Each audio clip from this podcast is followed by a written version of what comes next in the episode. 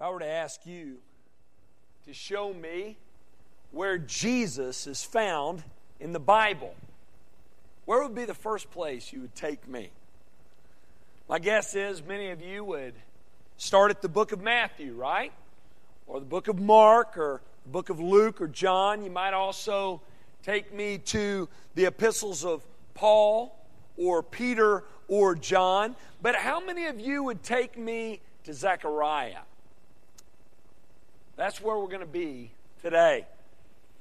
Now, as some of you know already who have done some reading ahead, or as many of you are going to discover this next week, or as many of you may already know who have read through that book, Zechariah is a very unique book in this section of Scripture. Many have said that it is to the Old Testament what the book of Revelation is to the New Testament. So it can be a real challenging read because, like Revelation, there is a lot of mystery in the book of Zechariah. It's apocalyptic, it's prophetic, there's a lot of imagery and a whole lot of debate as to what these images and these visions and this figurative language mean. But though that's the case, something else you find in this book that makes it very unique is it is one of the most Christ centered books in all the Old Testament. Now, all the Old Testament is about Christ, right? We've talked about that time and time again. But some have a greater emphasis than others, and Zechariah is one of those books. You often hear the book of Isaiah reference when pastors in teachers are showing where Jesus is found in the Old Testament. We had a great passage from Isaiah read this morning. And that's a great place to go. But another great place to go is the book of Zechariah. So if you have your Bibles, turn there now to the book of Zechariah. We're down to our last two books in this section of Scripture. This week we'll discuss Zechariah. Next week we'll be in Malachi, and then we'll be through with this series. But today we're in Zechariah, and in this book, like the book of Revelation, it's real easy to allow yourself to get bogged down in all of the details of this book, and many have. They create charts from the ceiling to the, to the floor they go detail by detail through this book and through the end of Daniel and through Christ Olivet Discourse and through Revelation, through parts of Second Thessalonians explaining the symbolism and going through all these little details and they get bogged down in those details. They use these books as a blueprint for how the end is going to go down. And many of them, they read the newspaper back into the Bible, and when they read it, they say it's going to happen tomorrow. Many are confident in their views on the end times. They'll get this few conservative biblical scholars agree on the interpretation of these books across the board.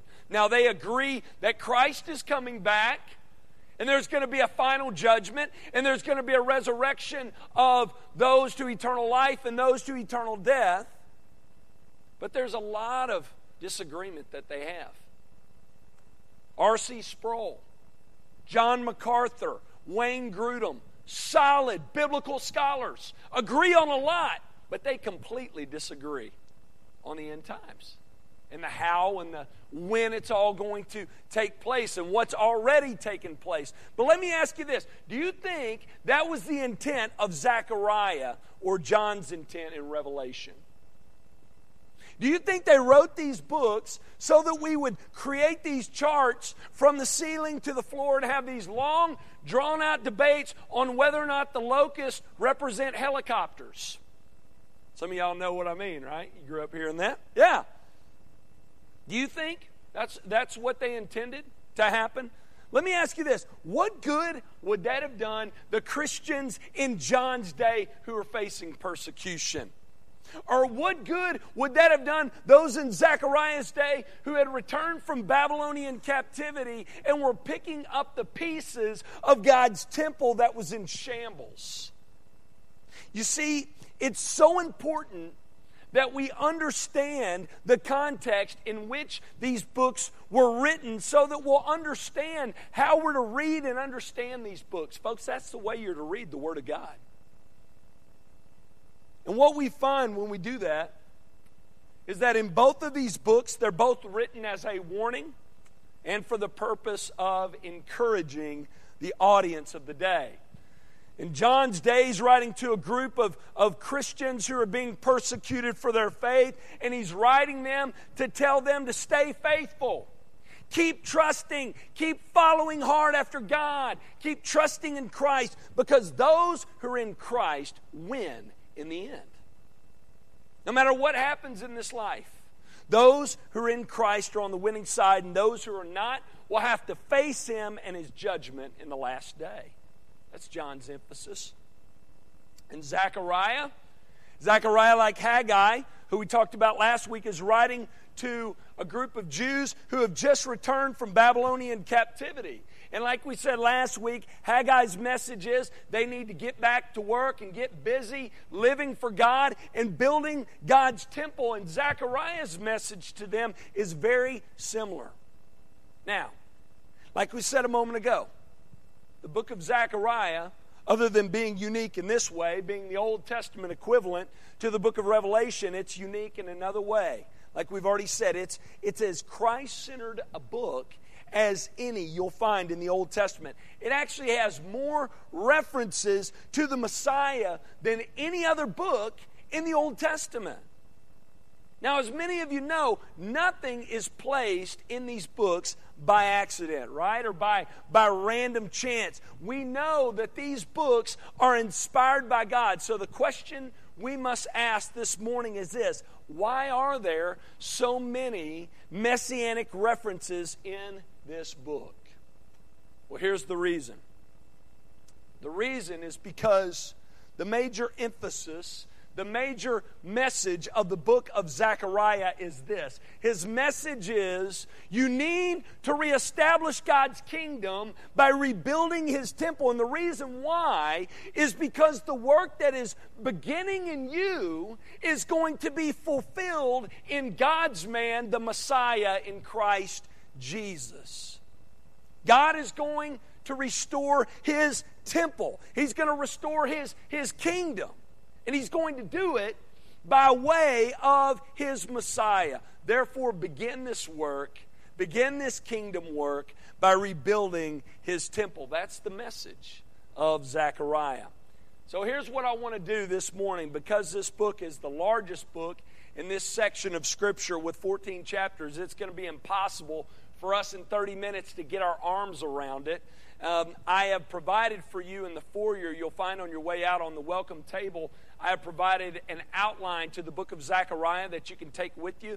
It's taken from Dr. Kendell Easley's book, The uh, Holman Quick Source Guide to Understanding the Bible. You remember Dr. Easley was here with us in February. That's taken uh, that chapter out of his book. So you can take that with you as you read through Jeremiah this week, and that'll, that'll really help you. But what I'm going to do this morning is I'm going to really narrow our focus, okay? And, and really zoom in on four specific things that the prophet Zechariah says about this Messiah to come who's going to usher in God's kingdom. And then what I want to do is this I want us to flip over to the book of Matthew to see how Jesus fulfilled these prophecies 500 years later. And then I want us to step back and I want us to look at each of these promises and each of these fulfillments. And I want to discuss how these fulfilled prophecies should serve to encourage us today, okay?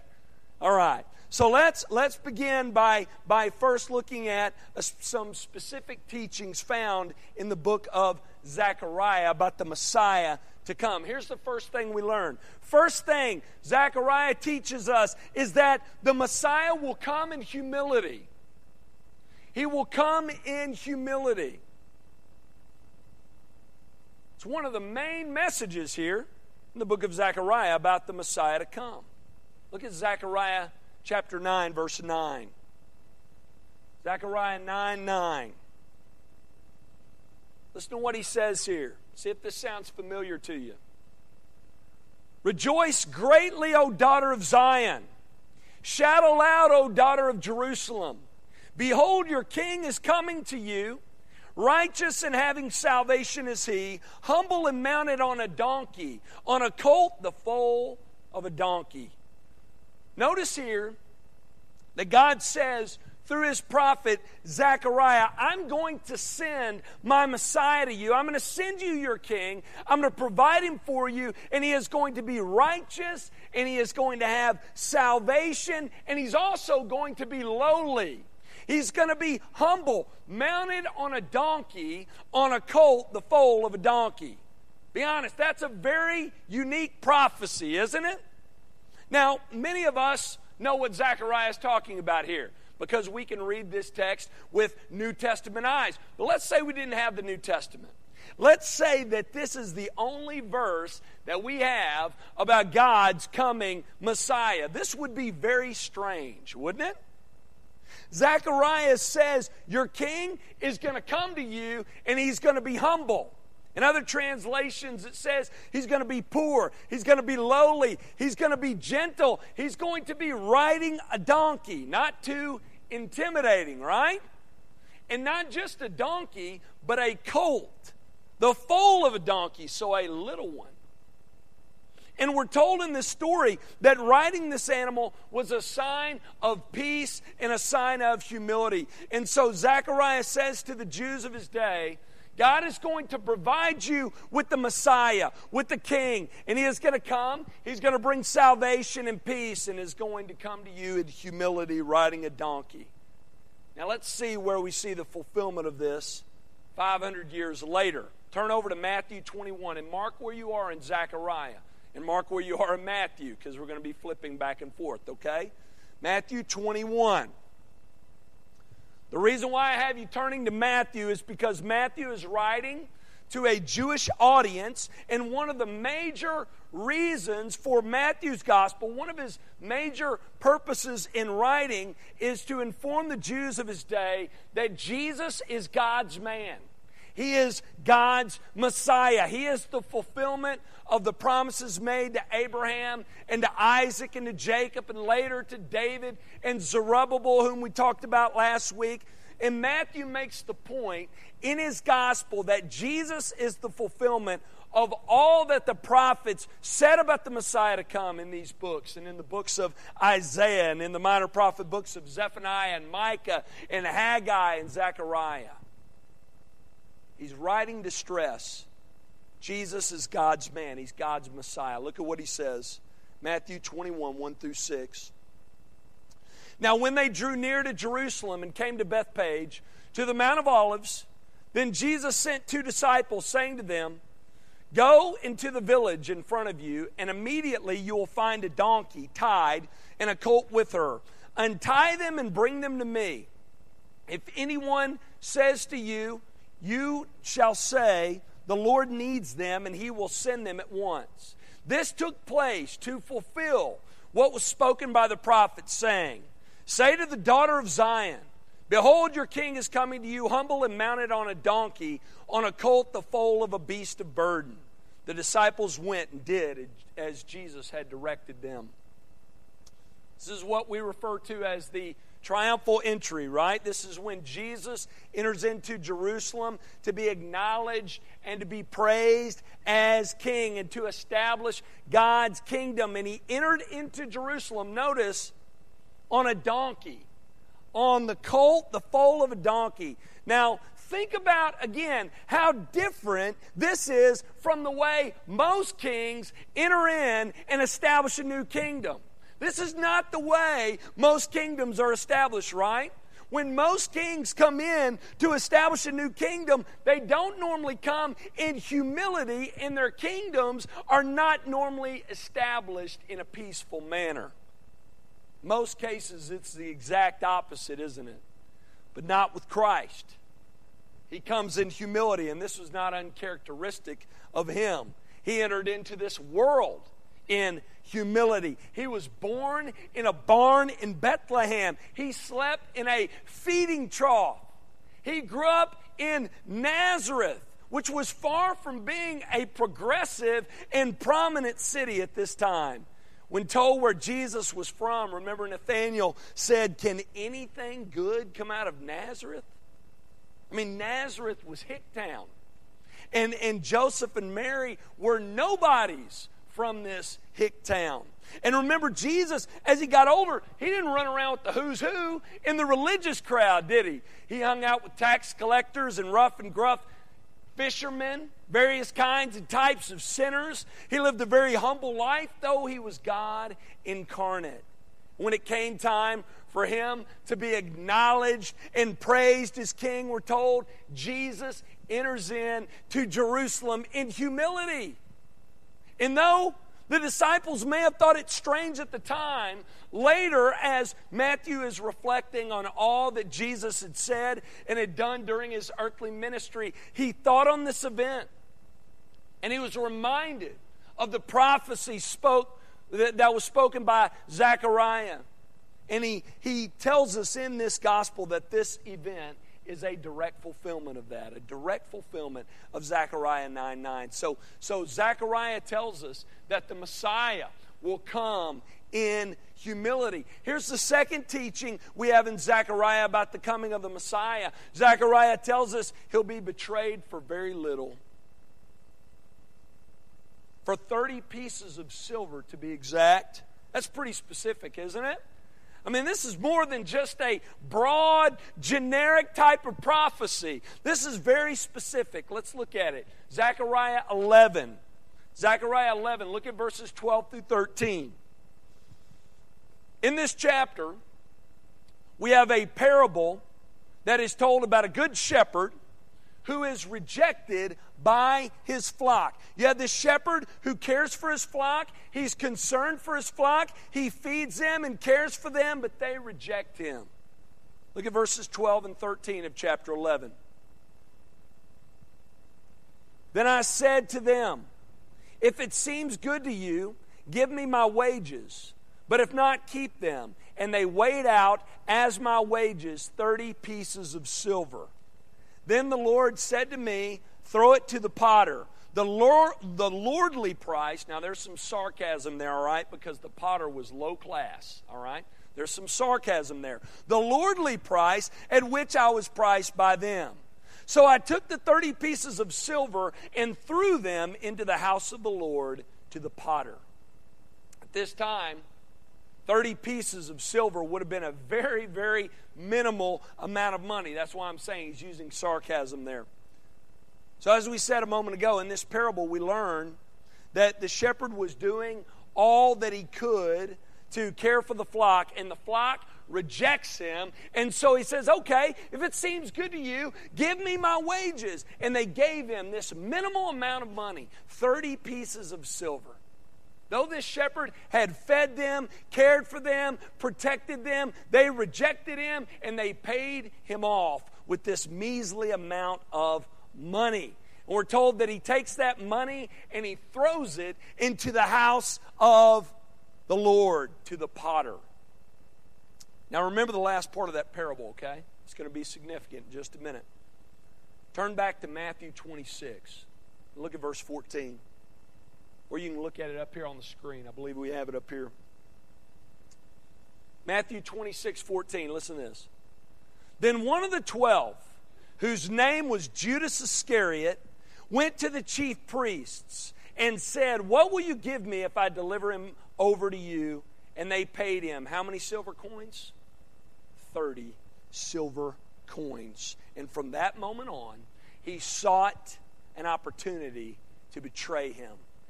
Jesus is the good shepherd, folks.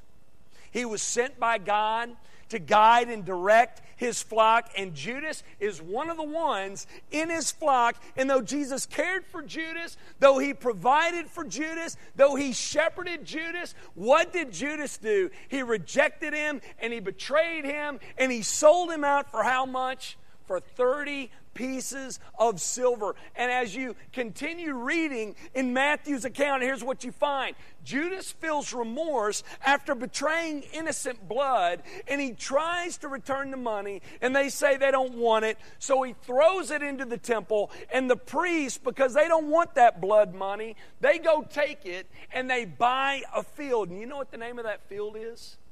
We find out in Matthew 27 it's Potter's Field. So again, Matthew makes mention of this prophecy to affirm that Jesus is the promised Messiah and, and, that Zechariah prophesied about, who is going to come and who is going to restore God's kingdom. Matthew says Jesus is the promised Messiah that Zechariah mentions in Zechariah 9 and in Zechariah 11, who will come in humility and who will be rejected and betrayed and sold for 30 pieces of silver. Here's the third teaching we find about the Messiah from the book of Zechariah. Number three, we learn he'll be struck down. He'll be struck down. Now, when we learn that the Messiah is going to come in humility, that should have surprised them a bit if they understood that prophecy. Like we said, this is uncharacteristic of most kings. Normally, if a king is going to come and is going to establish a new kingdom, he would not come in peace and in humility. Kings don't normally come in humility, they come in glory, right? And, and normally, they, when they take over, it's not in a peaceful manner. There's a lot of bloodshed. Another thing that is surprising about this future Messiah is that this future Messiah to come is going to be betrayed by one of his own for a minimal amount of money. Both of those truths are shocking. They're surprising. But this third point here is extremely shocking. And I'm sure if you had any in Zechariah's day who understood this, they would have said, This just doesn't make sense that the Messiah is going to come in humility and be betrayed by one of his own and then is going to be struck down? But when you get to the New Testament, it starts to make sense, doesn't it? Listen to Matthew 26 31. We have it up on the screen as well. Then Jesus said to them, You will all fall away because of me this night.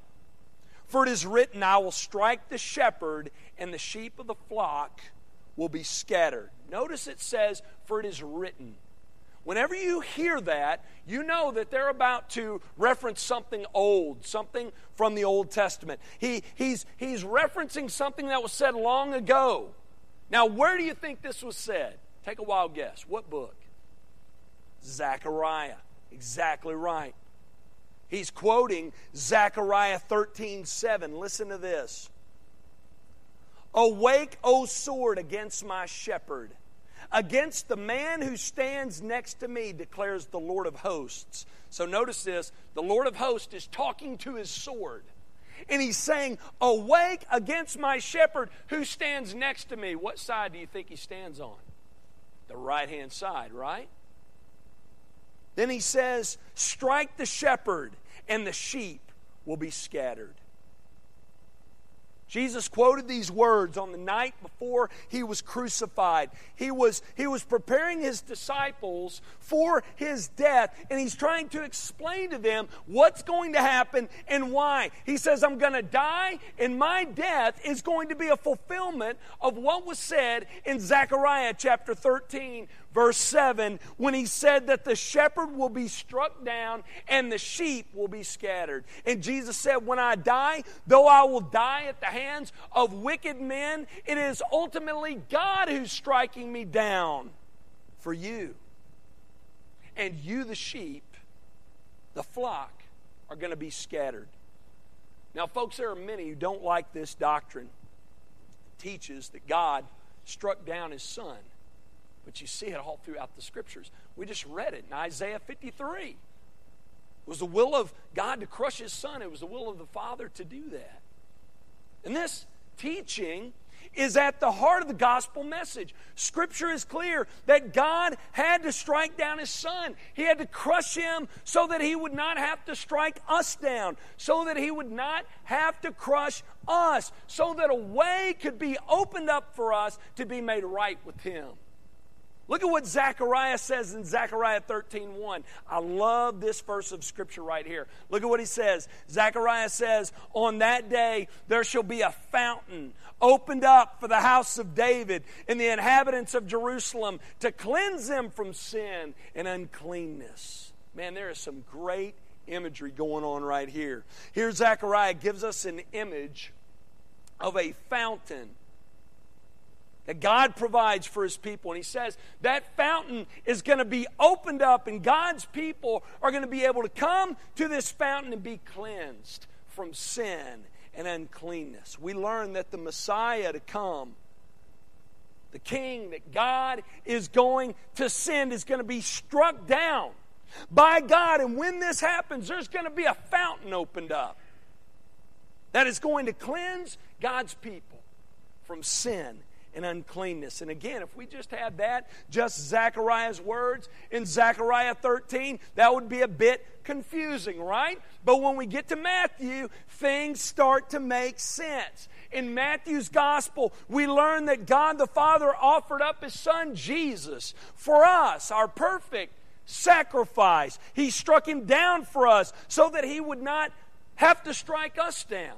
And we learn that, that Jesus laid his life down and when he bled and died for us, a fountain was opened up for sinners like you and me so that we could come to him and be cleansed from that fountain, so that we could be washed in his blood, so that we could be covered in his sacrifice, and so that we could stand before God righteous in Christ. There's a wonderful song sung about this passage of Scripture in Zechariah 13. It's called There is a Fountain Filled with Blood. In this song are these lyrics There is a fountain filled with blood drawn from Emmanuel's veins, and sinners plunge beneath that flood, lose all their guilty stains. Wow, it's beautiful, isn't it? That's the gospel. Zechariah prophesied about it. Matthew and others spoke of its fulfillment in Christ. He, Jesus, is the Messiah who was sent by God, who was offered up by Him, who was struck down by Him. He is the Lamb who was slain so that a fountain could be opened up, filled with His blood, so that we could come and be washed and be cleansed from sin and made right with God once again.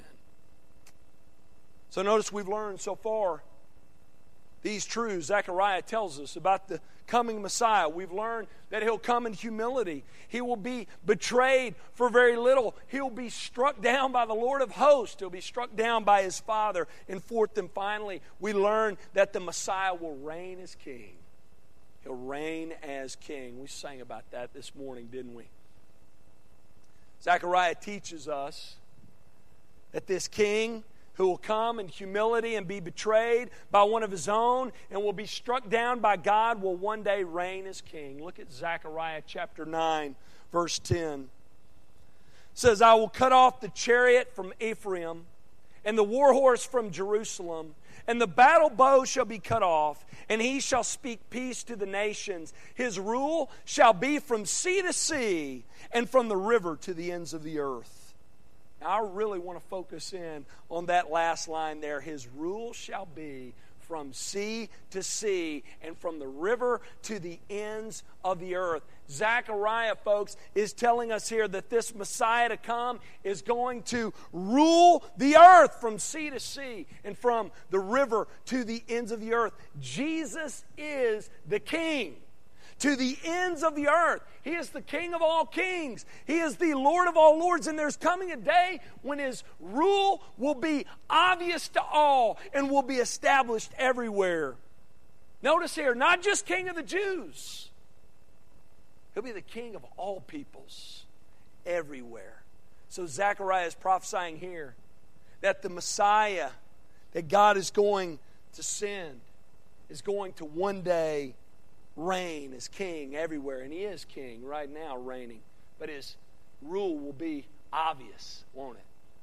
It'll be seen by all. And this teaching is not just found in one place in Matthew, but it's found all throughout the, the Gospel of Matthew, all throughout Mark and Luke and John, all throughout the book of Acts, and throughout the epistles, all throughout the Bible. It's found everywhere.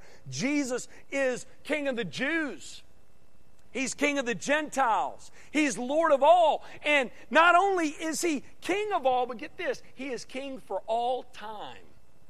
He is God's forever king. We learn in all four Gospels and all throughout the New Testament that though Jesus came in humility, though he was betrayed by one of his own and struck down by the Lord of hosts on the third day, he rose again. He conquered death with his own death. And he rose again. And after that, he ascended to the right hand of the Father, where we're told in Philippians from Paul that God has exalted him, Christ, above all else, and has given him, Christ, the name above all names. God has made him Lord of all. We see that in Zechariah, and we see that all throughout the New Testament. Now, what I'd like to do quickly before we close is this I want us to look back over these prophecies made by Zechariah and fulfilled by Jesus. And I want us to answer this question Why is this significant? Why should these truths serve to encourage us in our faith today? Here's the first reason. Number one, because they show God's word is reliable. Folks, if you ever question whether or not God's word can be trusted and relied upon, look no further than these prophecies here about Jesus, right? I read recently where there are over 300 messianic prophecies that have already been fulfilled during Christ's earthly ministry. And a mathematician figured out the mathematical probability of that, and he figured it was 1 and 84 with 100 zeros after it. Now, I'm not a mathematician, and I don't know if that's correct, but think about it 300 prophecies fulfilled in one man, seemingly improbable, right? Yet all of these things came to pass. What should that tell us? I'll tell you. It should tell us this here is God's Word. This is God's Word right here. The all knowing, sovereign God of the universe was with Zechariah when he gave him these words 500 years before Christ came to earth, and he was there 500 years after, bringing these prophecies to fulfillment letter by letter. Folks, we learn as we look at all of these fulfilled prophecies found in God's Word, we learn God can be trusted. We learn that His Word is reliable. I hope that encourages you today in your faith. There's a second reason why this prophecy should encourage us. Should encourage us because shows that God's purposes are unchanging. God's purposes are unchanging. There are many who have made this mistake. They, they say that the God of the Old Testament is different from the God of the New. His, his temperament is different, and so are his purposes. Folks, that's not what we find here at all in the Word of God. What we learn in the Word of God is that God is unchanging. He is the same yesterday, today, and forever, and so are his purposes. God did not have one plan for the Old Testament, and that plan didn't pan out, so he said, Well, I got to resort to plan B. Jesus, you're up. No. From the start, we see God is at work building a kingdom of redeemed people. From the beginning, we learn that this work is completed in the person and work of Christ. All of the Old Testament speaks of this work and points to Christ as the fulfillment of this work. And all of the New Testament focuses on Christ and says that He is the fulfillment of all the promises that God made long ago. We see that here in the book of Zechariah and in the book of Matthew. We see in Zechariah that God is going to provide a Messiah who's going to come and is going to restore his kingdom, and we learn from Matthew that Jesus is the promised Messiah who has come and who has done all that Zechariah and the others said he would do. Folks, this truth again should encourage you this morning. God is in control. He has one purpose, one plan, and one person to accomplish this work the Lord Jesus. A third reason Zechariah's words should encourage us is because they show us God's king is powerful. God's king is powerful. When we look at the book of Zechariah, we should be encouraged by the power of God's king, the Lord Jesus. You know, many have a tendency to look upon Jesus with pity. They think, poor, pitiful Jesus, he came in humility, betrayed by his friend, was crucified with criminals. Though these things did happen, listen, Jesus is God's man. He is God's Messiah, the promised Messiah, the reigning King. And though he took on humility and died a painful death on a shameful cross, folks, he did so willingly. He willingly laid down his life and conquered death with his own death. And again, Paul tells us in Philippians 2 though he humbled himself, by becoming obedient to the point of death, even death on a cross. Paul tells us in Philippians 2 9 that God responded by exalting him, giving him a name that is above all names. We're told. So, at the name of Jesus, every knee should bow in heaven and on earth and under the earth, and every tongue confess that Christ is Lord to the glory of God the Father. God's King is powerful. There's one final reason these prophecies should encourage us, and it's because they tell us God's plan has a glorious end. As we've said, there are many prophecies that have already been fulfilled, but some have not. But I think the hundreds of prophecies that have should encourage us that the rest are coming, right? We got to get ready. And what are these prophecies that have yet to be fulfilled? What do they tell us? Well, they tell us that Jesus will reign forever. He will be victorious, and that his kingdom will be the only kingdom standing in the end. And that all of those who are in him are going to share in that glory and are going to share in that victory with him. So if you're here this morning, you're trusting in Christ for your salvation. I hope you're encouraged this morning by these prophecies made by Zechariah and fulfilled in Christ. I hope you're encouraged by the fact that you have God's word that is reliable, that will guide you, and God's Son who has accomplished this great work of salvation on your behalf, who will stand for you, and God's purposes that do not change, that will not fail you, and God's future that is certain, that is promised to you. I hope that encourages you. And if you're here this morning and you're not trusting in Christ for your salvation, I ask you this morning, what are you waiting for? What are you waiting for? Behold, the great work of God's Messiah.